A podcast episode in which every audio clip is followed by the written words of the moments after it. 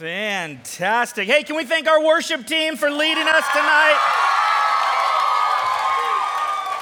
So good, so good, so good. Hey, just by a show of hands, just by a show of hands, how many of you thought the rain was pretty cool today? Raise your hand if you thought the rain was pretty cool.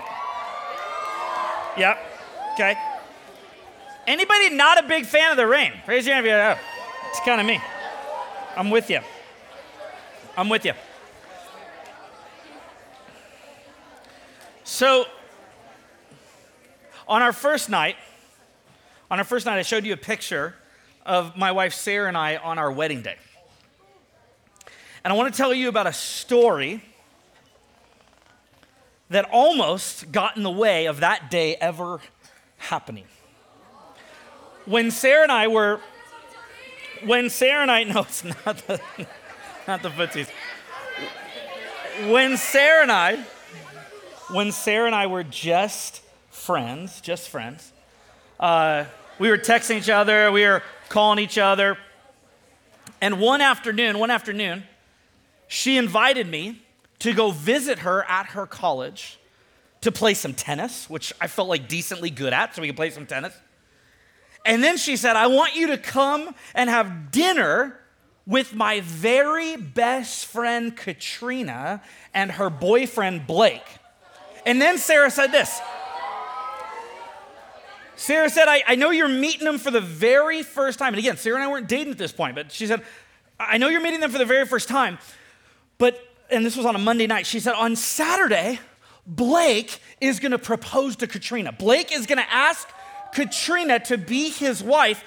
And, and Sarah says, Blake told me that he wanted me to plan a surprise engagement party. And I asked Blake if I could invite you. And so I'd love for you to come.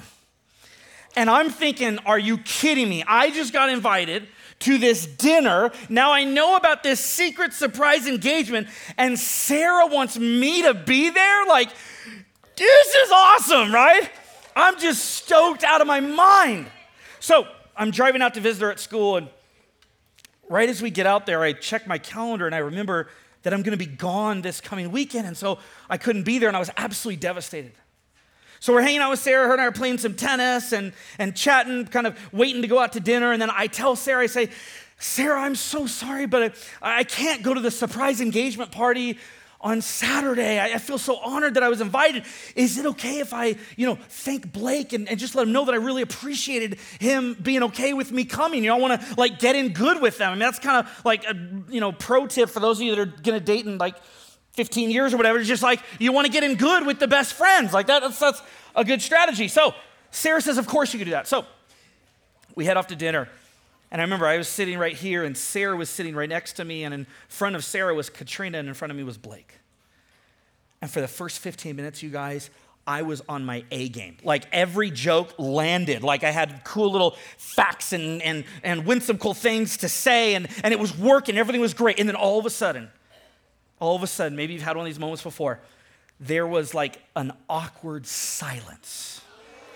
And, and, and I just want to know if you're out there, if you're like me, raise your hand if you hate awkward silence. If you hate, uh, me too, me too, I hated it. And, and you guys, what, what all of a sudden started happening is my, my hands started to get really sweaty and, and my mouth started to get really dry and, and I started to get really nervous and I didn't know what to say and I wanted to impress them and I, I, I wanted to, to come across as like a really cool guy. And so I was so stressed and I was overthinking it and, and those 15 seconds felt like 15 minutes. And, and, and the first thing that blurred out of my mouth is I looked at Blake and I said, Blake, thanks for inviting me to the party on Saturday.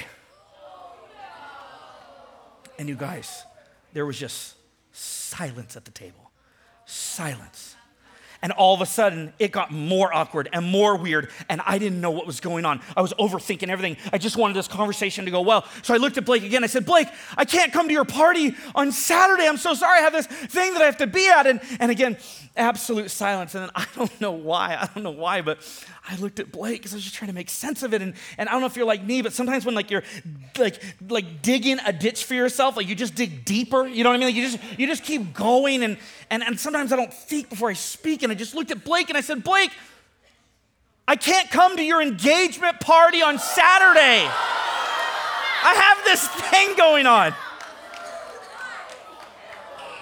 And you guys, I don't know what happened. I don't know what happened. I don't understand like how we finished the rest of that dinner. I feel like God just like took me mentally to this other place. Like I don't really know. But somehow we finished this dinner. Blake and Katrina leave. Sarah and I are walking out of the restaurant, and I could tell that Sarah was a little irritated, okay? And look, I'm a sensitive guy, like very intuitive, right? Like socially aware. And so I could kind of tell something was off with Sarah. And so I leaned over to Sarah. And I remember as we were walking out, I, I kind of put my arm around Sarah, right? I want to be sensitive, right? Like I want to show her I'm very like emotionally aware and a sensitive guy. And so I put my arm around Sarah and I go, Sarah, you, you seem a little upset. Like, is everything okay? Now, some of you, some of you this week, some of you this week have gotten the opportunity to talk with my wife. You've seen her. She is the kindest, sweetest, most gentle, nicest person in the whole world. Like she rivals Mother Teresa. Like she's just the best of the best. In this moment, this is what she did. As soon as I said that with my arm around her, she went like this, and she like lunged away from me, right? And I like, you know, I hadn't dated a lot of girls, so I'm like, maybe this is what girls are like. I don't know, I don't know. You know, I'm just, I don't know, I don't know. So she like kind of lunges away from me. And then she looks at me and she goes, Eric, didn't you know that Blake and Katrina were not engaged yet? You just ruined their engagement. And at that moment, I remember praying, Jesus, if you're taking requests about when to come back, this is a great moment. this is my one shot to get married. I ruined it. Like, let, just take me home. Like, I'm done, right? We get in the car, and I'm driving her to a meeting that she had that night, and, and the car ride was so silent. And I remember at one point I looked at Sarah, I said, Sarah, maybe we'll laugh about this soon, which is just the wrong thing to say. You know what I mean? Don't try to make it better. on the drive home, on the drive home, on the drive home, I just had an iPod in those days, and on the drive home, my iPod died, and so I was literally just driving in silence. And half the time, I was crying. I was literally crying. I was like, I ruined this relationship. And it hadn't even started yet. Like, I ruined it. And then the other half the time, I was laughing because I was like, this is a crazy story. Maybe I could put it in a book someday. You know, like, I don't know. Three days went by before Sarah reached out to me. Those days, oh, they felt so long. I was so worried. Then she called me. And I answered the phone. I was like, I am so glad to hear your voice. Even if you're going to yell at me, I'm just glad you're here, right? And Sarah was so kind. She forgave me in that moment. She forgave, yeah, give it up for Sarah. That was really cool. That was really cool. Props to you, babe. What was so hard about that moment for me, what was so painful about that moment for me, is that I had tried so hard to convince Sarah that I was perfect, that I had it all together, that there were no faults in me, that I was always funny, that I was always smart, that I was always intentional about what to say, that I made no mistakes, that I was the perfect guy. And then in this moment, the real me came out. And there was nothing I could do to stuff it back in. This is a rhetorical question, meaning one I want you to just think about, not answer. Do you ever feel like you're two different people? Do, do you ever feel like you're putting on this image for other people to see, whether that's in social media, whether that's in your conversations, whether that's in your friendships in the classroom? Do you ever feel like you're putting on this front, but it's not actually the real you? And what's terrifying is to think about anyone discovering who the real you actually is. Tonight, what we're going to do is we're going to look at a story in John chapter 8 of a woman who, not because she wanted to, but because of reasons outside of her control, as we're going to see, the real her was brought before Jesus. And what she anticipated would be her worst nightmare turned out to be the biggest blessing. And tonight, I just want to prep you. We're going to go deep tonight, and it's going to feel a little heavy. But it's because I want, I want each one of us to come face to face with our brokenness, to come face to face with the reality of who we are. Because I believe it is only when you come face to face with your own brokenness that you can then become face to face with Jesus and truly experience Him for who He is. Friends, the problem in the world, the problem in the world today is sin.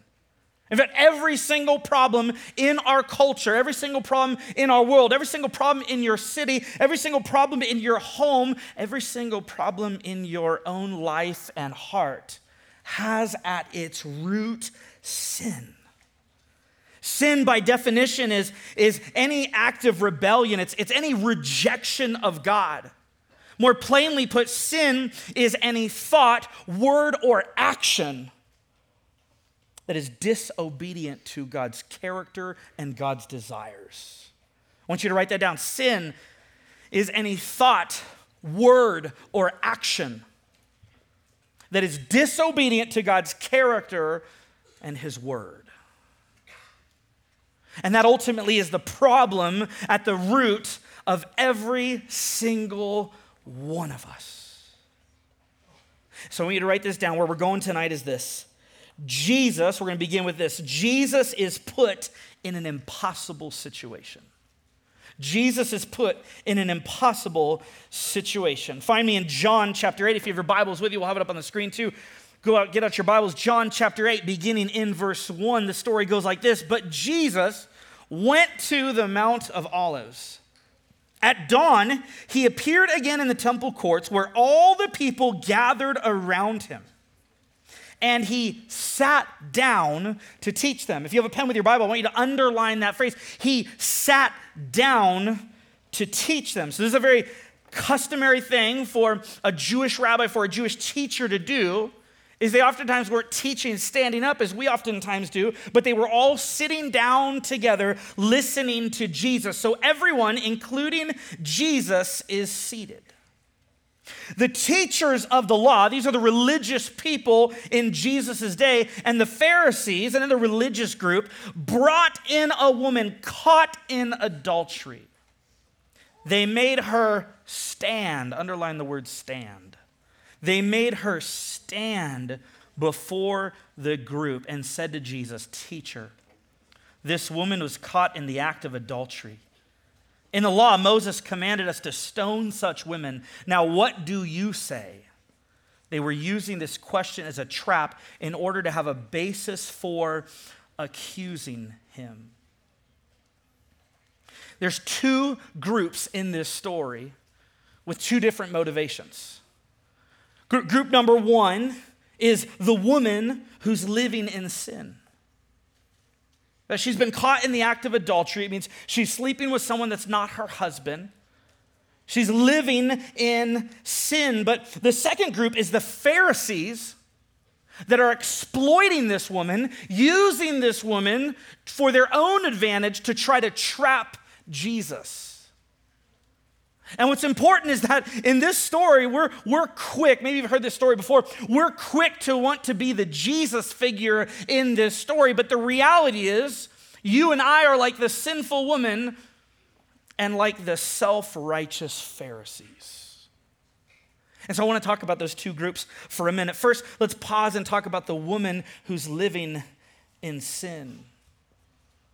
The thing about sin is this sin has sort of a downward spiral to it. It, it begins with, I desire this.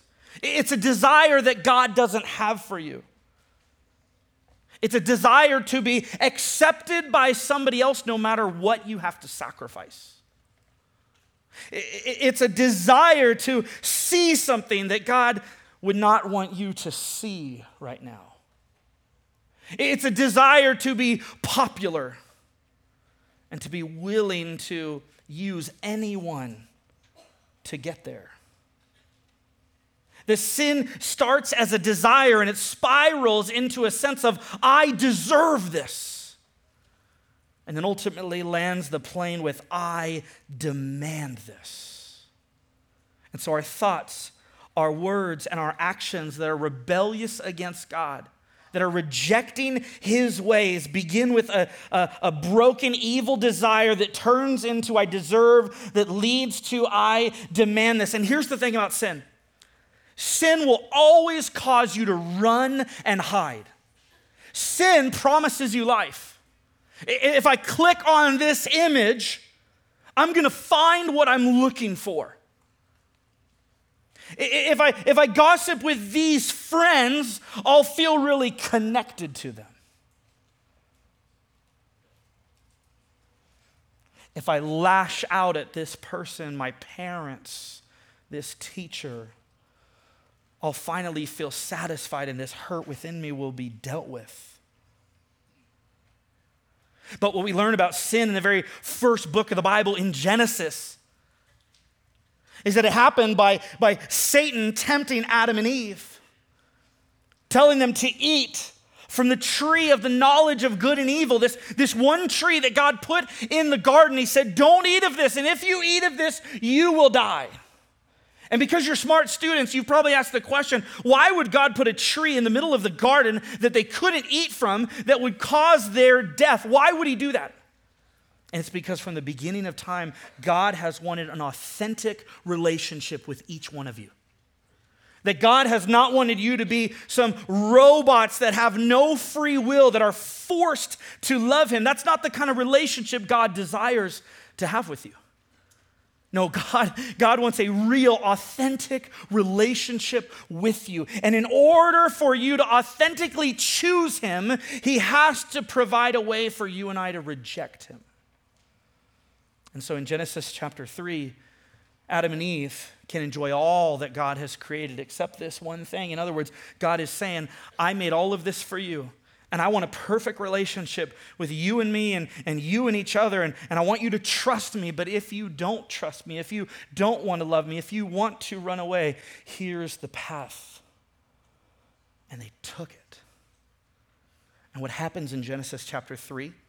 The very first thing they do is they run and they hide from God. I want to ask you, students, to begin thinking about in what ways are you running and hiding from God right now? Well, what are you running and hiding from God with? Here's the thing about sin, students sin will take you farther than you wanted to go. It'll keep you longer than you wanted to stay, and it will cost you more than you were ever willing to pay. Sin has this snowball effect that we cannot stop on our own. And some of you have experienced that. Before the pandemic, if you look back, if you were to wind back to before the pandemic and you think about the things you're doing now, the, the pre pandemic you would have never imagined you'd be where you are right now. There's things that you're looking at online right now that you didn't even know existed. There are things that you're doing in relationships right now that you had planned to save. There are words that you're using and ways that you're talking about people made in the image of God, and it doesn't even faze you anymore. There's secrets you're keeping from your parents, from your friends, from your youth pastors. And it used to bother you, but your heart has grown cold and hard. Here's the thing sin is real, it's not just some concept out there. Sin is real and it puts a barrier between me and God and others. And like I said last night, God hates sin. He hates it because it hurts you.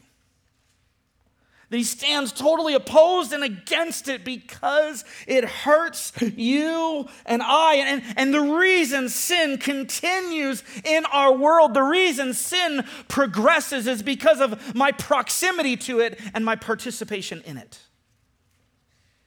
That sin progresses because of my proximity to it and my participation in it. Here's what I mean by proximity that you and I live in a sinful and broken world where things just happen. Devastating things happen. Because sin entered the story of the world back in Genesis 3, our bodies are broken. Our hearts are broken. Our lives are broken. Our relationships are broken. Our minds are broken. Our world is broken.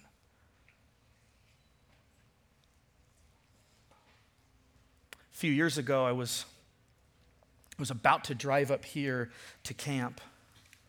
And I got, I got a call from a friend of mine named Jonathan. And, and Jonathan said, Eric, I need you to come to the hospital right now. Jonathan and Danielle were 30, 36 weeks pregnant with their child. When they stopped hearing the heartbeat, they rushed to the hospital. And the nurse came in to do an ultrasound and couldn't find the heartbeat. Another nurse came in, couldn't find the heartbeat. And finally, the doctor came in. And he said, Danielle and Jonathan, I'm sorry to tell you, but the umbilical cord wrapped around your baby's neck and your baby's gone. Danielle gave birth to a stillborn baby named Matthias, and Jonathan called me to the hospital. And, and he said, Do you want to see my son? Do you want to see my son?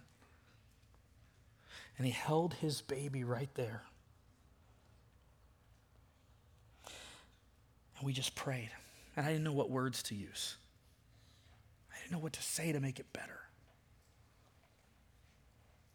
A few days later, they wanted to have a, a, memorial service for this baby, for Matthias. And so we were planning it, and I just kept telling her, the mom and the dad, I just kept telling them, you can either run away from God because of your pain, or you can run to God with your pain. I remember the morning of their memorial service, I was standing in our church kind of going over my message, and they brought in a little casket that baby Matthias was in, and they put it at the front of the stage. And, and when Danielle walked in, she came over by the casket and she just fell to her knees and put her arms on it. And there's nothing quite like hearing a mom who's lost a child just wail. Just a deep weeping. We went to the graveside, and after saying a few words, they lowered the casket in, and some of the employees of this funeral home, they, they started to pick up the dirt with their shovels to bury him. And, and instantly, the dad, Jonathan, ran over and, and grabbed the shovel from him and started burying his son. And when he grew too tired, one of the uncles came over and buried Matthias. And there were about four or five of them that did this. You see, the reality is, is sin, brokenness, and nothing that Matthias in this moment did, nothing that his parents did, just the reality of sin in our world means tragic things happen. It's why in the book of Revelation, at the very end of the story of the world, God promises us that one day He will wipe away every tear from our eyes. He promises that we will get renewed bodies, perfect bodies. He promises that there will be no more death and there will be no more mourning. But we live in between these two trees. We live in between the tree when we chose sin and that brought brokenness to everything, and to when Jesus will return again and we'll live with him in the new heaven and the new earth. But sin is all around us. We're in proximity to it. And some of you have experienced the effects of other people's sin or just the reality of the sin of the world, and it's spilled over into your life. And I want you to know it breaks God's heart. It's not as he intended or desired for it to be. And he promises one day to make all things right. But we're living in a broken world. But that's easier for us to believe that sin is out there. The really hard thing is to think about sin, sin being in here. When I was a junior high student, when I was your age, I was living two lives. I went to church, I went to Bible studies, I put on the front, but I was living this other life. I was smoking, I was drinking, I was doing all kinds of things that my parents had no idea about. And I remember I would go to bed every single night, and as the buzz or the high would wear off, I would tell myself every junior higher does this, every middle schooler does this, this is normal. I was trying to cope with it and I, I became more angry. I became more disrespectful to my parents. There were no healthy, good relationships in my life. Things got so bad that I, I, I wasn't content. I, I wasn't okay being this, this sinful, broken person. And, and, and just like I talked about, sin will take you farther than you wanted to go. I started to try to introduce my younger sister to drinking. What kind of older brother does that? But that's what sin will do. It starts to corrupt your thinking and your living and your life, and it's serious.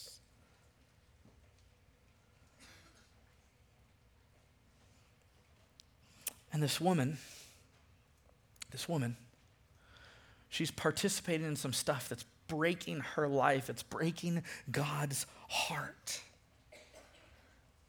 But the Pharisees, oh, the Pharisees are just as bad. You see, they're, they're, the Pharisees, they want to trap Jesus. And, and twice it says in most of our translations that she was caught. But in the Greek, the original language that this text was written in, probably a better translation is that she was taken in the act of adultery, meaning those Pharisees, they were waiting. Instead of getting in front of her and saying, Don't go do this, this is leading you down a bad path. They gathered their popcorn and their drinks and they said, Let's watch this train wreck happen. And then let's bring her to Jesus. And notice in the story that she's the only person standing. She's the only person standing, and, and, and what she's done has been shared with everyone. And there she is with all eyes on her as she stands there by herself. And notice they didn't pull Jesus aside to have this conversation privately, they did this publicly. And then in verse 5, they, they start to quote Moses. They say in the, the law commands us to stone such women. The reality is, is in Leviticus 20 and Deuteronomy 22, it actually requires that both the man and the woman be executed for this kind of sin. But see, they don't care about getting that part right. They just want to take advantage of this woman and exploit her. And they want to trap Jesus. Do you see ugliness of their heart? Maybe there's some of you that that you, you, you, there's a part of you that gets excited when somebody fails. You get excited when someone else is exposed. That you become so self righteous. And, and like the Pharisees, you've believed that God loves you and saved you because of all the things that you've done for him. In a sense, you feel like God owes you because of all the good things you do out there, and you can't help but look down on others. And oh, you never do the things they're doing, but you're happy to share in a group a prayer request on their behalf. That you're fine spreading rumors about what they've done. See, that's where these Pharisees are at. But then enters Jesus. And he responds in an unfathomable way. Look at what it says in verse 7. We'll back up to the end of 6. They were using this question as a trap in order to have a basis for accusing him. But Jesus bent down and started to write on the ground with his finger. So just think about this scene for a minute. Jesus is sitting, everyone else is sitting. They bring in the woman, she's standing. At some point, Jesus must have stood up, deflecting the attention, drawing the attention on himself. And when he's asked and everyone else is silent, Jesus bends down and he starts writing something in the ground. He starts doodling and drawing. We have no idea what Jesus was writing, and so much attention has been placed on what do you think Jesus was writing? And I think that's precisely the point. That was cool. And then, was that like a Christmas jingle? That was awesome. Okay. All eyes, all eyes were on the woman. And now all the eyes are on Jesus.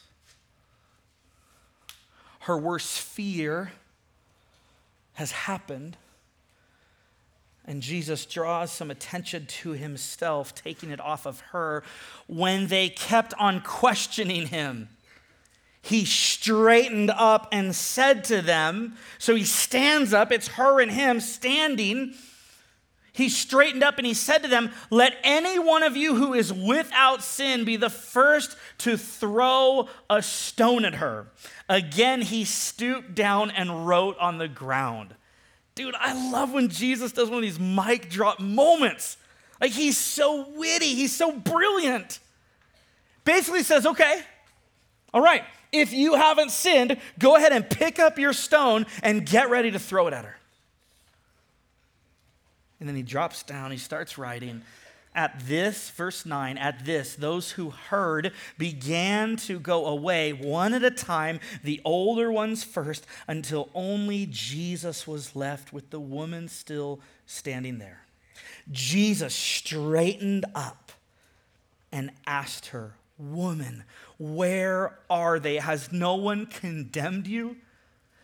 No one, sir, she said then neither do I condemn you, Jesus declared. Go now and leave your life of sin. Wow. Wow. Wow.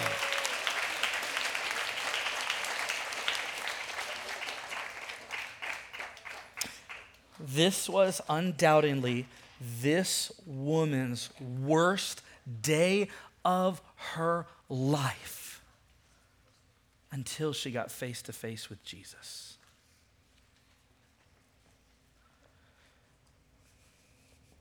And what she thought was going to lead to her ridicule, what she thought might lead to her being stoned to death, what she thought might lead to a lecture from the God of the universe saying, I didn't make you for this. What are you doing? I want nothing to do with you. Turned into some very liberating, freeing, gentle words where Jesus said, I'm going to lead with, I'm not here to condemn you.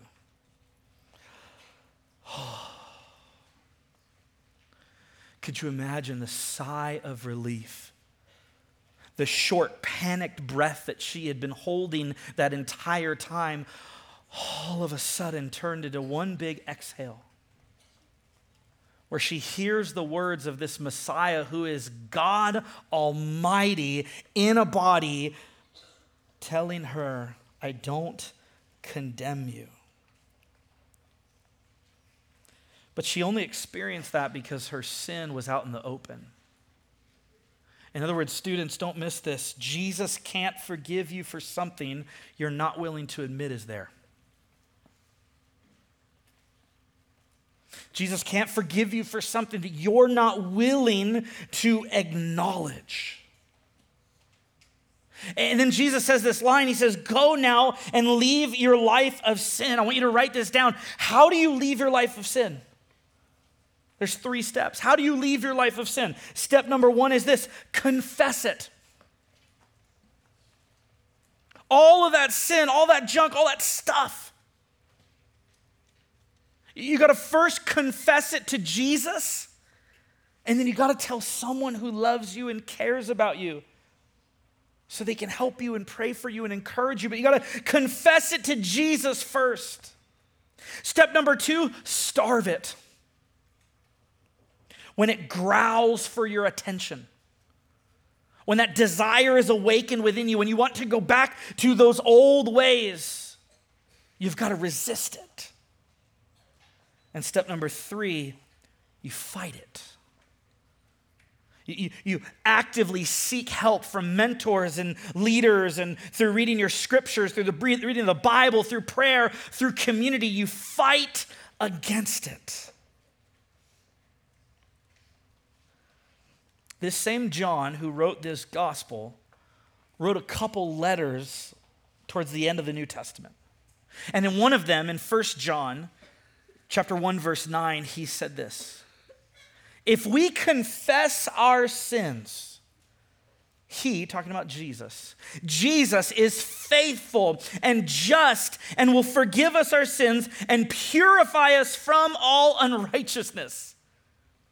This is the craziest equation in the entire world. God's word promises all you have to do is confess it all you have to do is bring your mess to Jesus, not bring your supposed perfection, not bring all your attempts at having it all together, not trying to impress him with how amazing you are, not trying to fool him. But if you and I will confess our sins, Jesus promises to do four things. There's no, eh, there's no kind of exchange quite like this. If we confess our sins, if we literally bring our very worst to Jesus, He promises that He's faithful. He promises that He's just. He promises that He will forgive us. And He promises to purify us, to shape us, to transform us, to make us more like Himself. And tomorrow night, we're going to talk about the lengths that God went to do those four things because He loves you more than you could ever fully imagine.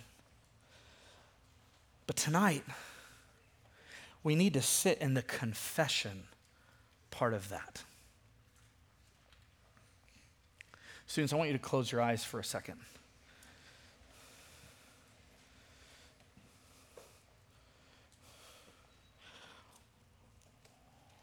What sin what sin is dominating your life right now.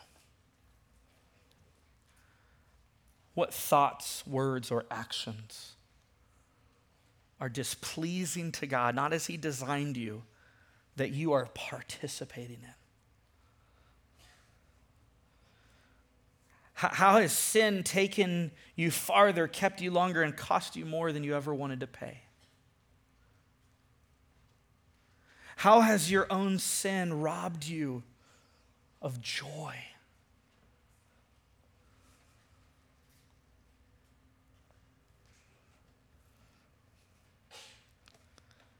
Because we can't truly know and experience the forgiveness of God if we're not willing to honestly confess to God.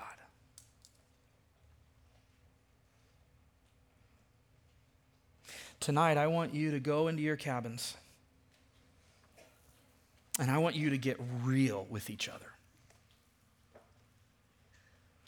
I want you to share with each other, with God and with each other, those things that you're struggling with, those sins that you're participating in.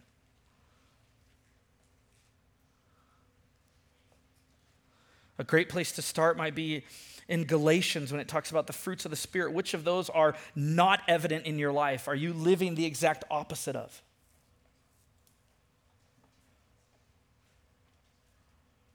I want you to get honest with your group tonight. Because I think if tonight you can sit in that little bit, that you can get face to face with your brokenness, you can take off that, that mask and just be honest with God and each other. That if tonight you can get face to face with your brokenness, I believe you will find yourself like this woman, face to face with Jesus, who wants to forgive you, redeem you, heal you, restore you, use your life, transform your life. But it can't happen if you're not willing to be honest. Heavenly Father, I pray that each one of us, me included, would tonight sit in the reality of our brokenness and our sin. Sin isn't just out there, it's not just that I live in proximity to sin, but I'm participating in it. It's a part of me. And if I don't confess it, I can't experience Jesus' faithfulness, his justice, his forgiveness, and his purifying power. So tonight I ask that you would give each one of these students just enough courage be honest with you and honest with each other about what is actually going on in their hearts and lives.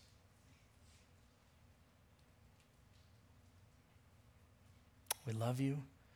We trust you. We know that even this difficult, painful, hard news is important for us because it leads us to the good news.